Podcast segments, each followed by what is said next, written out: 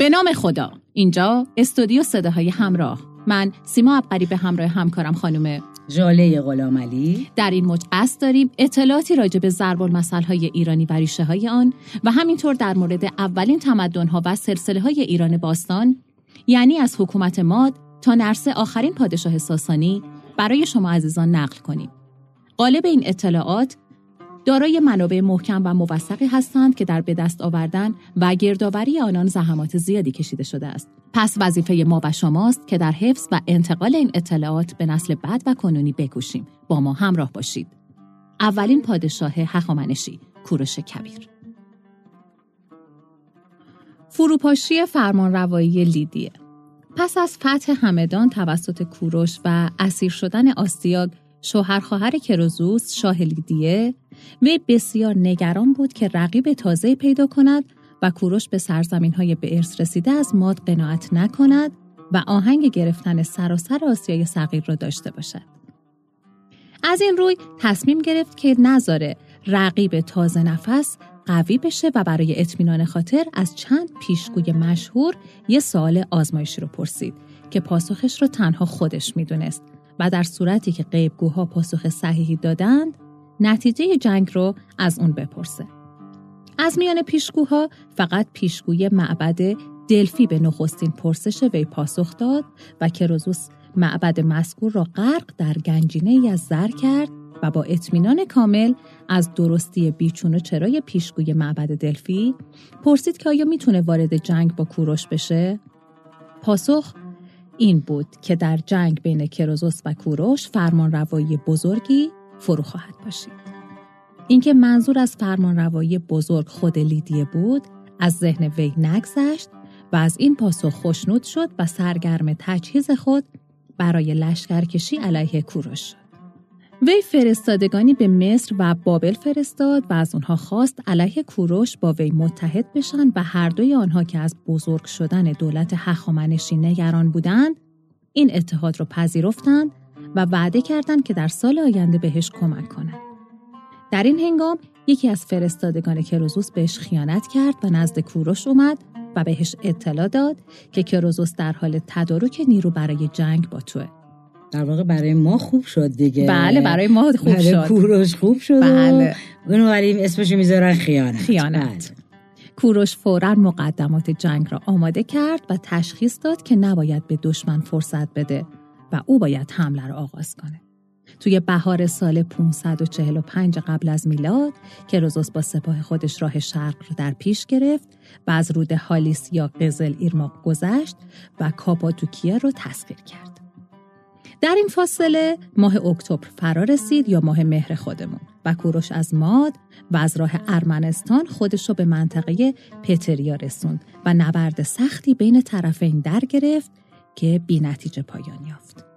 البته اون موقع ارمنستان جز ایران بوده ها در پرانتز. آها بله. خب بله. من اینو نمی‌دونستم. بله. ممنون از اطلاعتون ارمنستان مال ایران بوده هنوز. بله. بله. روز بعد کروزوس چون دید تعداد نیروهاش از نیروهای کوروش کمتره ترجیح داد که به طرف پایتختش زارد عقب نشینی کنه. زیرا تصور می‌کرد که زمستان در پیشه و کوروش به واسطه سختی زمان و اینکه از مرکز ایران دوره و دولت بابل را در پشت سرش داره هرگز به سارت حمله نمی‌کنه و او می‌تونه توی بهار سال آینده با رسیدن نیروهای متحدش سپاهی به مراتب بهتر رو تشکیل بده کوروش آنقدر صبر کرد تا مطمئن شد که سربازهای اجیر شده یونانی از اقامتگاه های زمستانی خودشون مرخص شدند. سپس با دولت بابل وارد مذاکره شد و پیمان صلح با نبون اید رو منعقد کرد. به این ترتیب از جانب پشت سر مطمئن شد و به ناگهان و با وجود فصل سرما توی نوامبر سال 545 قبل از میلاد به سوی سارد لشکر کشید. کروزوس با شنیدن این خبر شگفت زده شد چون اصلا فکرشو نمی کرد که حریفش توی زمستون وارد جنگ بشه. آفرین به عقل کوروش واقعا آفرین به عقلش. متحدین ازش دور بودن و زودتر از بهار متظور نبود که کمکی بهش برسونن. سپاهیان اجیر شده را هم مرخص کرده بود و چاره جز استفاده از سوار نظام نداشت. سوار نظام لیدیه یکی از سوار نظام های ممتاز بود و برای این منظور کروزوس سپاهش را در طرف شرقی سارد در دشتی به نام هرموس آراست زیرا این دشت وسیع برای عملیات سوار نظام مناسب کوروش برای فلج کردن سوار نظام لیدیه تاکتیک هوشمندانه ای را به کار بست. حالا اینجا رو گوش کنید خانم غلام که چقدر جالبه. واقعا هوشمندانه بوده بله حتما. چون اسب از بو و هیکل شطور رم می‌کنه. اون در جلوی صف لشکرش قطاری از شطور را آراست. آفرین. اسب های لیدیهی از بوی شطور رم کردند و آشفتگی زیادی توی صفوف سپاه ایجاد کردند. و سواران نیز ناگزیر پایین اومدن و پیاده جنگیدند. سرانجام ایرانیان پیروز شدند و لیدیهی ها به درون دژ عقب نشستند. آفرین به ایرانی ها. بله. کوروش بیدرنگ دستور حمله به دژ را داد زیرا باستان شناسان در سارد تعداد زیادی نوک نیزه پارسی یافتند. حمله با شکست روبرو شد و ایرانیان مجبور شدند خود را برای محاصره آماده کنند که در فصل زمستان بسیار دشوار بود. زیرا شهر سارد از نظر آزوقه مشکلی نداشت و به راحتی تسلیم نمی‌شد. دو هفته ای از محاصره بی نتیجه سپری شد. بعد کوروش در میان سپاهیان اعلام کرد که به نخستین کسی که از بارو بالا بره پاداش بزرگی میده. در این میان یکی از ایرانیان ساحل نشین دریای مازندران متوجه شد که قسمت جنوبی دژ که پشت به کوهستان بود بی نگهبانه. علاوه بر این او دیده بود که چگونه یک سپاهی لیدیهی از این سوی شیب به بالا خزیده تا کلاه خودش را که از سرش افتاده بود برداره. اینک این ایرانی شهامت به خرج داده بود تا از دیوار جنوبی بالا بره و به دنبالش دیگران نیز از این اقدام سرمشق گرفتن و به دنبالش از دیوار بالا رفتند و به این ترتیب دژ سارد در نوامبر 545 قبل از میلاد تسخیر شد. به نوشته هرودوت و برخی مورخان دیگه کوروش پس از تسخیر سارد دستور داد تا کروزوس و چهارده نفر دیگر از بزرگان لیدی را دستگیر کرده و بسوزانند اما بر اثر استقاسه کروزوس باران جاری شد و آتش را خاموش کرد و کوروش هم که تحت تاثیر سخنان او قرار گرفته بود وی را بخشید. اما برخی محققین میگن که با توجه به اعتقادات مذهبی پارسیان باستان در مورد قداست آتش احتمالا اصل قضیه به این صورت بوده که کروزوس برای مرگ شرافتمندانه تصمیم به خودسوزی گرفته. ولی احتمالا کوروش به موقع از خودکشی کروزوس جلوگیری کرده. من فکر کنم این درست‌تر باشه. بله منم آره. منم بیشتر اینو قبول دارم. چون کوروش هم مهربون بوده و همیشه واقعا و انسان دوست. که بله همین. همه چی درست انجام بشه فکر می‌کنم که این درسته. بله. به گفته شاپور شهبازی غیر محتمله که کوروش کروزوس را بر روی توده هیزم گذاشته باشه. چرا که در سنت پارسی ها بجز موردی که شورش کنن به خاطر آلوده کردن آتش به سراحت ممنوع شده. کوروش به هنگام ترک سارد در پایان نوامبر سال 545 قبل از میلاد کروزوس را با خود به حکمتانه به تبعید برد. و پنج سال پس از سقوط سارد سراسر آسیای صغیر زمیمه شاهنشاهی هخامنشی شد. به به بله. میریم سراغ تسخیر شرق ایران و غرب آسیا. توالی تاریخی جنگ های کوروش پس از فتح آسیای صغیر مبهم باقی مونده. کوروش مسئولیت فتح شهرهای آونیان را در ساحل دریای اژه و بقیه آسیای صغیر را به فرماندهانش واگذار کرد و به اکباتان برگشت تا مقدمات تسخیر بابل، باختر، سرزمین سکاها و بالاخره مصر را فراهم کند. در بند ششم سنگ نوشته داریوش در بیستون وی به نام 22 سرزمین اشاره می کند که امپراتوری او را تشکیل می دهند و چون در زمان نوشتن این سنگ نوشته فقط سه سال از فرمانروایی داریوش میگذشت و این مدت هم صرف فرو نشاندن شورش ها شده بود میبایست این سرزمین ها در دوره های قبل به امپراتوری هخامنشی افزوده شده باشند. دوران پادشاهی کمبوجی کوتاه بود و او تنها توانسته بود مصر را فتح کند. البته مصر هم سرزمین کوچیکی نه بله مصر هم بزرگه فتح اونم خیلی جالب بوده بعد اونا اینقدر کشورگشایی داشتن که یه مصر برای اینا خب خیلی حقیر می اومده دقیقا. پس بیگمان این سرزمین ها را که در سنگ نوشته بیستون از آنها به عنوان بخشی از پادشاهی هخامنشی نام برده شد باید کما بیش همان سرزمین هایی بدانیم که در ابتدا به دست کوروش به امپراتوری هخامنشی افزوده شده بودند. این ایالات شامل پارت، زرنگ، هرات، خارزم، باختر، سخت، گندار و عرخاتیش است. پارس ها احتمالاً پارت، هیرکانی و احتمالاً ارمنستان که همگی جزئی از قلمرو سابق پادشاهی ماد در سال 548 تا 549 قبل از میلاد بودند را اشغال کردند. به گفته گزنفون، هیرکانی داوطلبانه حاکمیت کوروش بر خود را پذیرفت. همانطور که برای ایلام، والتر هینس و رانزادوک با هم اختلاف نظر دارند که ایلام توسط پارس ها بعد از سقوط بابل در 539 قبل از میلاد گرفته شده. با این وجود بر اساس یکی از متون پیشگویی بابلی شاه ایلام حمله خواهد کرد و از تخت پادشاهی بیرون خواهد شد. پادشاه بابل کسی که خاندان هارران را تأسیس کرد. این شاه ایلام به عنوان کوروش دوم و شاه بابل به عنوان نبونید شناخته شده است. ایلام باید قبل از حمله کوروش به بابل فتح شده باشد. شهر مهاجرنشین مستحکم شده سایرس چتا یعنی شهر کوروش یا همان سایروپولیس در سخت گواهی فعالیت کوروش در اون ناحیه است. پولینی گزارش میده که کوروش شهر کپیسا در شمال افغانستان را ویران کرد و آریان حمله او به سرزمین های هند ظاهرا گندهارا یا همون قندهار امروزی و فرمانبرداری مردم آریا سپایی در امتداد مرز جنوبی درانگیانا را گزارش داد. به استناد گزارش هرودوت و بروسوس حمله او به سرزمین های آسیای میانه بعد از شکست دادن لیدیه در سال 547 قبل از میلاد و بعد از فتح بابل در سال 539 قبل از میلاد رخ داده. انشاءالله توی قسمت های بعدی در مورد کشورگشایی و حکومت کوروش بیشتر میشنوید. انشاءالله. انشاءالله. خب در خدمت سرکار خانم غلام علی هستیم با اون ضرب های قشنگشون و امروز هم باز یه چالش دیگه. دقیقا. شما امروز هم مثل روزای گذشته می‌تونین هر زمان که احساس کردین متوجه شدین بله. اسم ضرب المثل رو بگید. چشم بروی چشم. ما منتظریم. خواهش می‌کنم. در زمانهای قدیم دختری شیطون و بازیگوش در شهری زندگی می‌کرد.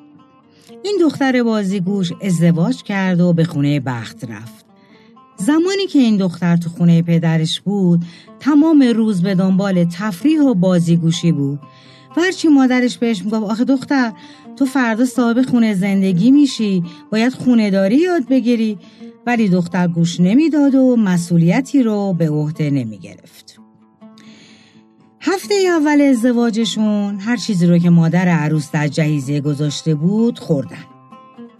هفته دوم بعد از اونم به مهمونی و به قول معروف پاگوشا رفتن سرشون گرم بود و بالاخره هفته سوم بعد از ازدواج داماد به دختر گفت پدر مادر منو برای شام دعوت کن و تمام سعی خودتو بکن که مهمونی آبرومند برگزار بشه و غذاهای خوشمزه براشون بپس وای وای وای چه شود؟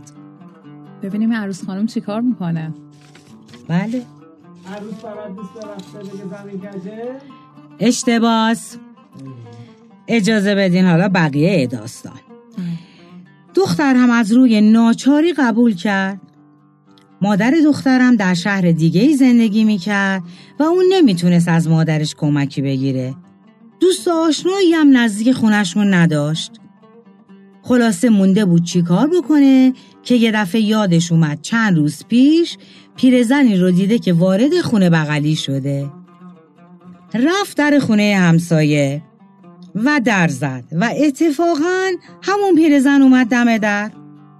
بعد از سلام و احوال پرسی به پیرزن گفت من خونه پدرم همیشه برای دو سه نفر غذا درست می‌کردم ولی فردا شب برای هشت تا ده نفر می‌خوام غذا درست کنم.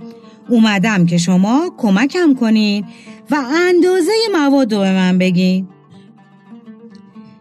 پیرزن با تجربه با همون چند کلام اول فهمید که عروس جوون آشپزی بلد نیست. و تصمیم گرفت تمام مراحل آشپزی رو به اون یاد بده. ازش پرسید چی می‌خوای درست کنی؟ دختر گفت پلو خورشت قیمه. پیرزن شروع کرد به توضیح دادن و وزن مواد رو هم یادآور می‌شد. ولی دختر با عجله نمیذاش. نمیذاش جمله اون تموم بشه و سریع می‌گفت اینو می‌دونم. بعدش چی؟ بعدش چی؟ پیرزن طاقت آورد و با وجودی که عروس دائم وسط حرفش میپرید و حرفش رو قطع می‌کرد تمام مراحل خورش رو براش توضیح داد و چیزی نگفت. من این دخترم گوش نمی‌داد. دقیقا. ولی این رفتار دختر رو حسابی عصبانی کرد و زمانی که می‌خواست پلو رو آموزش بده به دختر گفت خودت می‌دونی دیگه یه خشت خامم بذار رو پلو بذار دم بکشه. عروسم مثل قبل دوباره گفت می‌دونم می‌دونم می‌دونم خداحافظ. فردا عروس خانوم تمام مراحلی رو که پیرزن گفته بود انجام داد و تونست خورشت قیمه رو درست کنه. بعد هم پلو رو درست کرد و با وجودی که ندیده بود و نه شنیده بود که کسی روی پلو خشت خام بذاره ولی گفت باید حرف پیرزن رو گوش بدم. بله دیگه دیگه بهش اطمینان کرده بود دیگه. و همین کار رو هم کرد و خشت خام رو گذاشت روی پلو که دم بکشه. عروس خوشحال از اینکه به خوبی از عهده پختن غذا بر اومده منتظر همسرش و مهمونا شد. و اونام یکی یکی از راه رسیدن. و بعد از چند ساعتی به مهمونا گفت که من برم سفره بندازم و شام آماده کنم. عروس وارد آشپزخونه شد و یه راست رفت سراغ دیگه پلو که پلو رو بکشه تو دیس و بیاره. که چشمتون روز بعد نبینه خانم عبقری بله خشت خام در اثر بخار آب وا رفته بود و تبدیل به گل شده بود ای داد بیداد. و روی برنج رو کاملا پوشونده بود. عروس خانم از شدت تعجب جیغی زد و بیهوش شد. مهمونان با شدنر صدای جیغ به آشپزخونه رفتن و دیدن اون چی رو که نباید می‌دیدن و هم فهمیدن که تازه عروس آشپزی بلد نبوده و از کسی دستور غذا رو گرفته بوده. خب چی شد تا اینجا؟ متوجه نشدین؟ نه متاسفانه. خب من اسم زربار مسئلم حتی گفتم. یه خشت خام بذار روش. یه خشت خام بذار روش. باورتون میشه من این ضربال مسئله نشنیده بودم؟ خب حالا براتون توضیح میدم. خب قشنگی این ضربال مسئله بله همینه. صد درصد. اگه بدونی که لذت می‌بری اگرم ندونی متوجه میشی و بعدا لذت می‌بری بله و دقیقاً. استفاده می‌کنیم. حالا باید بپرسم بعد ازتون که این کجا استفاده میشه. دقیقا. این ضرب المثل کنایه از کسیه که با نیرنگ و فریب می‌خواد از کسی چیزی یاد بگیره اما نه به صورت کامل.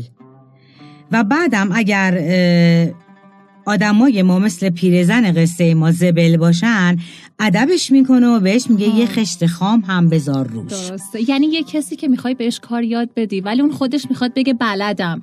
ولی می‌خواد. کار ازت یاد بگیره. آفرین. یعنی ببینین این عروس خانوم اگر صادقانه اومده بود بله. گفته بود که من هیچی بلد نیستم. چه مهمونی برگزار بله. نشده بود دیگه اونجوری. دقیقا. اون پس پیرزن حقش بوده. دقیقا. این هم دقیقا یه خشت خام بذاروش مال اینه که طرف داره به تو میگه آقا جان من میدون می‌دونم می‌دونم. خب اگه می‌دونی چرا اومدی؟ چرا می‌پرسی؟ ببین پیرزن خیلی قشنگ خورش رو توضیح داد. بله. ولی چون این هی پرید وسط حرفش و گفت می‌دونم می‌دونم گفت بذار ادبش کنم. درسته. و این پلو رو هم نمی‌دونه چی کار کنه. بله. اگرم بلد باشه با این کاری که من میگم تنبیه میشه و دیگه این کارو نمی‌کنه. نمی‌کنه. خیلی خوب بود. دستتون درد نکنه. کلی. لذت بردم. هم از داستان هم از یه ضربال مسئله که تا حالا نشنیده بودم و اینکه نمی‌دونستم هم کجا کاربرد داره. دقیقاً. پس یه خشت خام هم بذار رو. بذار رو برنج. بله، حالا یا روش. بذار یا رو برنج؟ بله. خب شنوندگان عزیز امیدوارم که از این قسمت موج ایران باستانم لذت برده باشین. امیدوارم هر جا که هستین حال دلتون خوب باشه. من شما رو به خدای بزرگ میسپارم. امیدوارم که خدا یار و نگهدارتون باشه. منم همه شما عزیزان جان رو به خدای مهربون میسپارم. روزگار بر وفق مرادتون خداوند نگهدارتون.